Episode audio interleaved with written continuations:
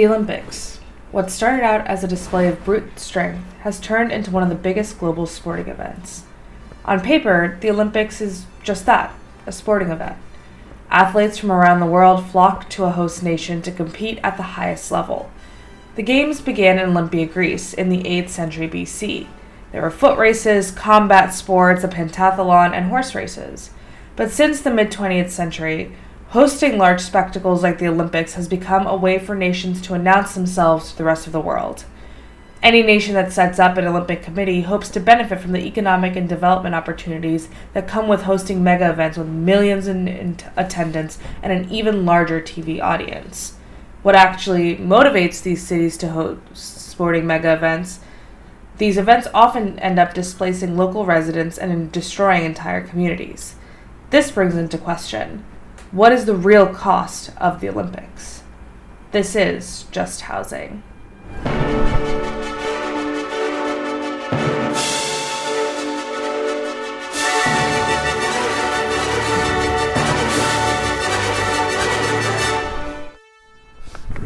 Playing host meant using large sums of money to craft a national image.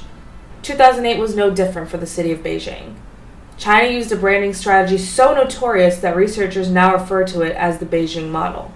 The Chinese government expressed their intention to bring the Olympics to Beijing all the way back in the 1980s, long before it became a reality. In general, the idea of hosting such a mega event is to announce your nation on a global scale. This was no different for China, who submitted its first bid to the Olympic Committee in 1993. Their bid was unsuccessful, and they did not bid again during the 1990s. Just after the turn of the millennium, the International Olympic Committee finally did select Beijing as the host of the 2008 Summer Olympics.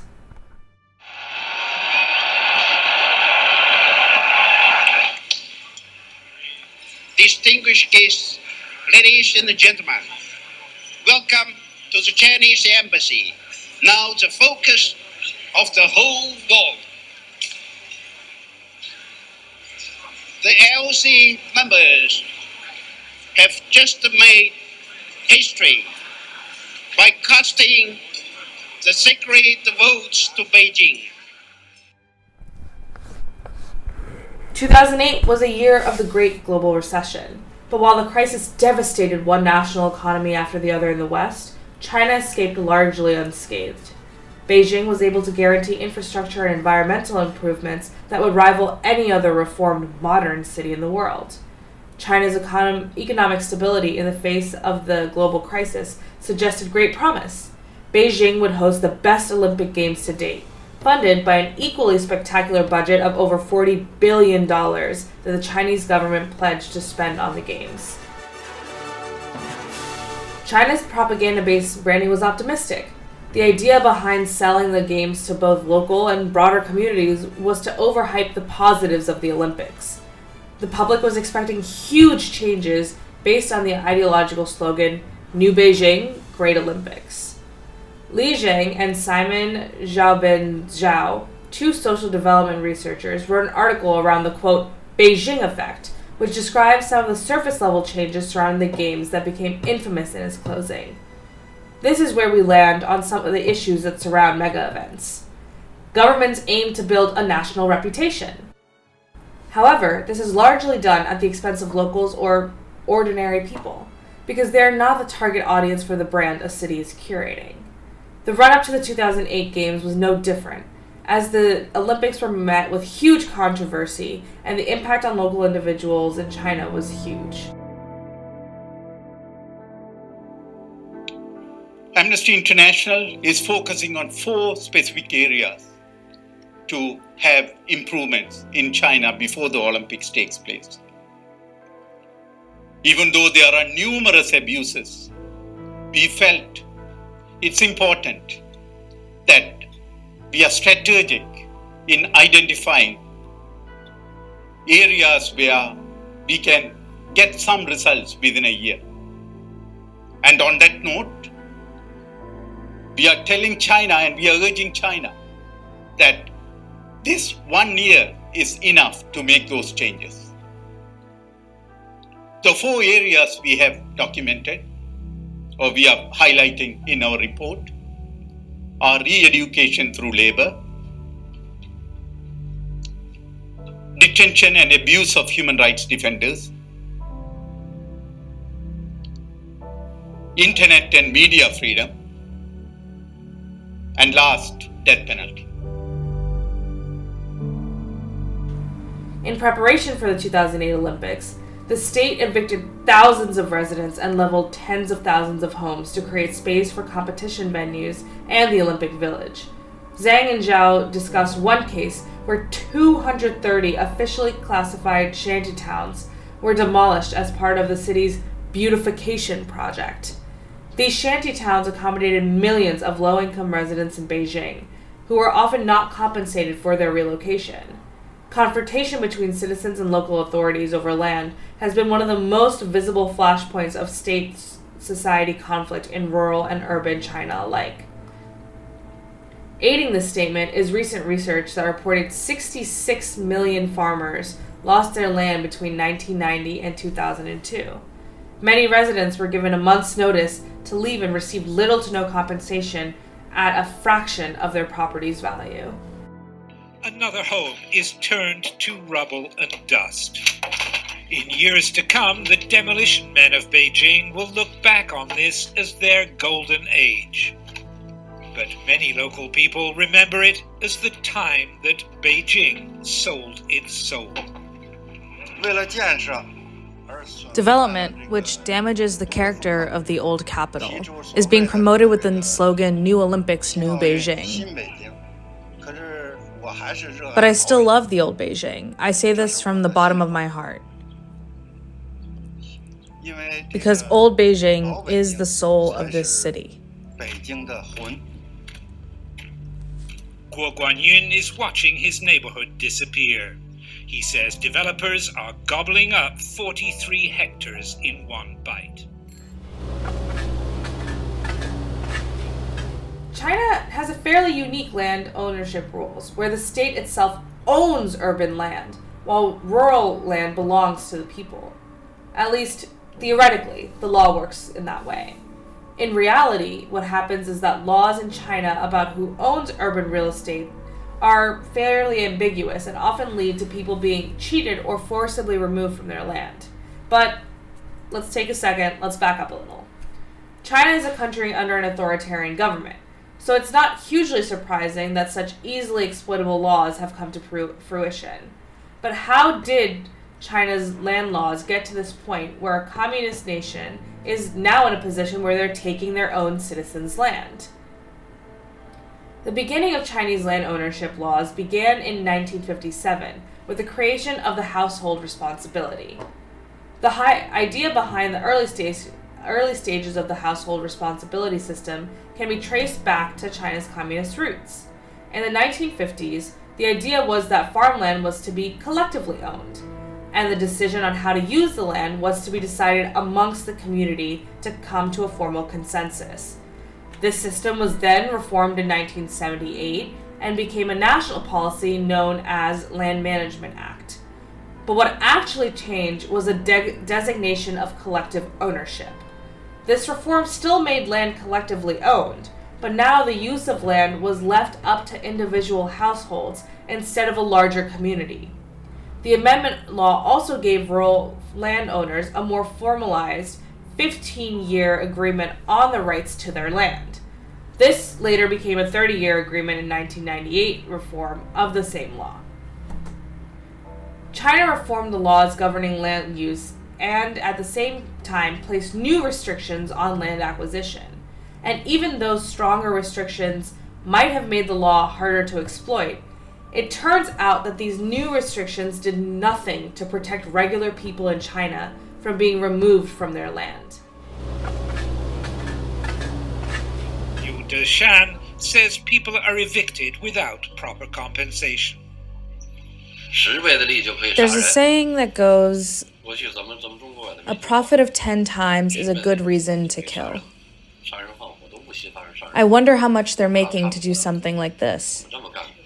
We're like baby chickens. They can grab us whenever they want. The law is just something they use to oppress people.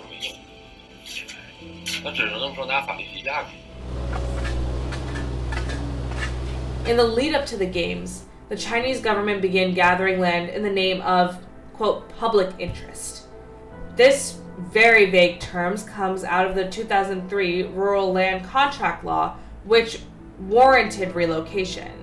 The law leveraged ambiguous language to describe what it meant to act in the public interest.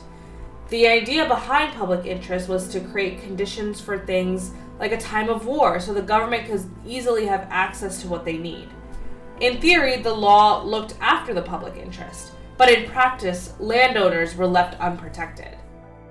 Once the construction of the Olympic Stadium began, the authorities used this law to force residents of Beijing to turn their land over to the Chinese government. By law, this was the land designated to be left to the actual farmers and rural residents. But the Chinese government interpreted the law so it essentially became a squatter's right problem. Anyone currently on the land had the right to it. The government obtained this mostly rural land for a low price and leased it long term to private businesses. These businesses subsequently acquired the use rights to the land so they could do as they wished with it. And while this practice did cut costs, the Chinese government gave private businesses access and the rights to land they were not at liberty to give. War recalls the dark days of the Cultural Revolution when private property was seized. This is worse than the Cultural Revolution. Then property was confiscated but it was returned afterwards. Our home belongs to us. Now they will demolish it for good. I don't want that. But the latest issue of Chinese housing law had a negotiation clause where rural landowners were supposed to be invited to talk to possible investors so they could agree on how their land would be used and how much they would be compensated. But these rural farmers were often not involved with these former negotiations over land at all. So they were not even in any position to ask for compensation, let alone agree to a fair price to, of their land. Informal negotiations are also typically not even a guarantee. And even if they did happen, businesses could start doing their work before any formal meetings were held. Thus, formal negotiations became a point, a moot point, because the land was already taken away. But China wasn't just cheating people out of their land through back end deals and loopholes and ambiguous laws. They also deployed scare tactics to force residents to vacate their properties. People living in zones slated for demolition to make way for the Olympics suffered violence and night raids. Some people were physically dragged from their homes, leaving all their possessions behind forever to be crushed in the rubble along with their houses and themselves. And the damage to regular urban residents of Beijing that the construction of the Olympic infrastructure extends to be extends beyond this physical violence. Those who weren't removed from their houses by physical force were driven out by economic forces. The Geneva based Center for Housing Rights and Eviction estimated that by 2004, 300,000 Chinese citizens had been uprooted and saw their homes demolished to make way for Olympic facilities. The removal of people for the construction of the Games only served to aggravate the gentrification problems in Beijing. Not to mention, the government had come to rely on land leasing to raise revenues which dramatically drove up housing and property values across urban China. Physical redevelopment for the games facilities required that existing affordable housing and community facilities had to be removed or replaced, resulting in even higher housing prices. The Olympics created a real social crisis. Hosting the Olympic Games requires a lot of infrastructure. In the case of Beijing, a total of 37 stadiums served the Games. The construction of these spectacular attractions opened up a whole other set of problems. The construction crew for the Games included millions of migrant workers who were paid less than $5 US dollars, and some weren't even paid at all. The lack of pay was such a staggering issue that the Chinese government has evaluated unpaid migrant wages for 2003 to be around 12 billion US dollars. Moreover, the Human Rights Watch discusses the government's crackdown and removal of, quote, undesirables from Beijing as being a critical issue during the time of the Games and the lead up to the Games. These groups included migrant workers, beggars, sex workers, and petitioners. Petitioners are a particular group of residents from the countryside seeking redress for abuses at the grassroots level.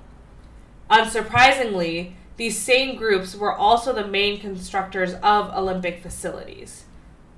After building these facilities, however, thousands of migrant workers were removed from the city due to sanitation and security concerns. This removal came after harrowing experiences with the construction process. During construction, workers became so desperate in their lack of pay that they became desperate enough to commit suicide by jumping off high rise buildings.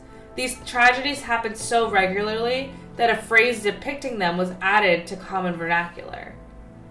Researchers who have studied the urban impacts of mega events have shown it's generally those at the bottom of the economic ladder, such as migrant workers, who bear the social and financial cost of the Olympics. Migrants live much like their much of their lives as political and legal outsiders, and this causes many in these communities communities to be resigned to poor treatment because they feel trapped within the confines of their situations. And if that in and of itself is not bad enough, the government also deployed against local residents. The Chinese government tried to silence people who attempted to organize against the injustices they were witnessing during the construction of the Olympic stadiums. Human Rights Watch comments on one particular case surrounding Yi Zhongzhu, this 53 year old housing rights activist was convicted in December of 2004 on charges of, quote, suspicion of disturbing social order. His crime? He tried to organize protests against forced evictions related to the Beijing Olympics. He remained in prison throughout the Games despite having completed his four year prison sentence.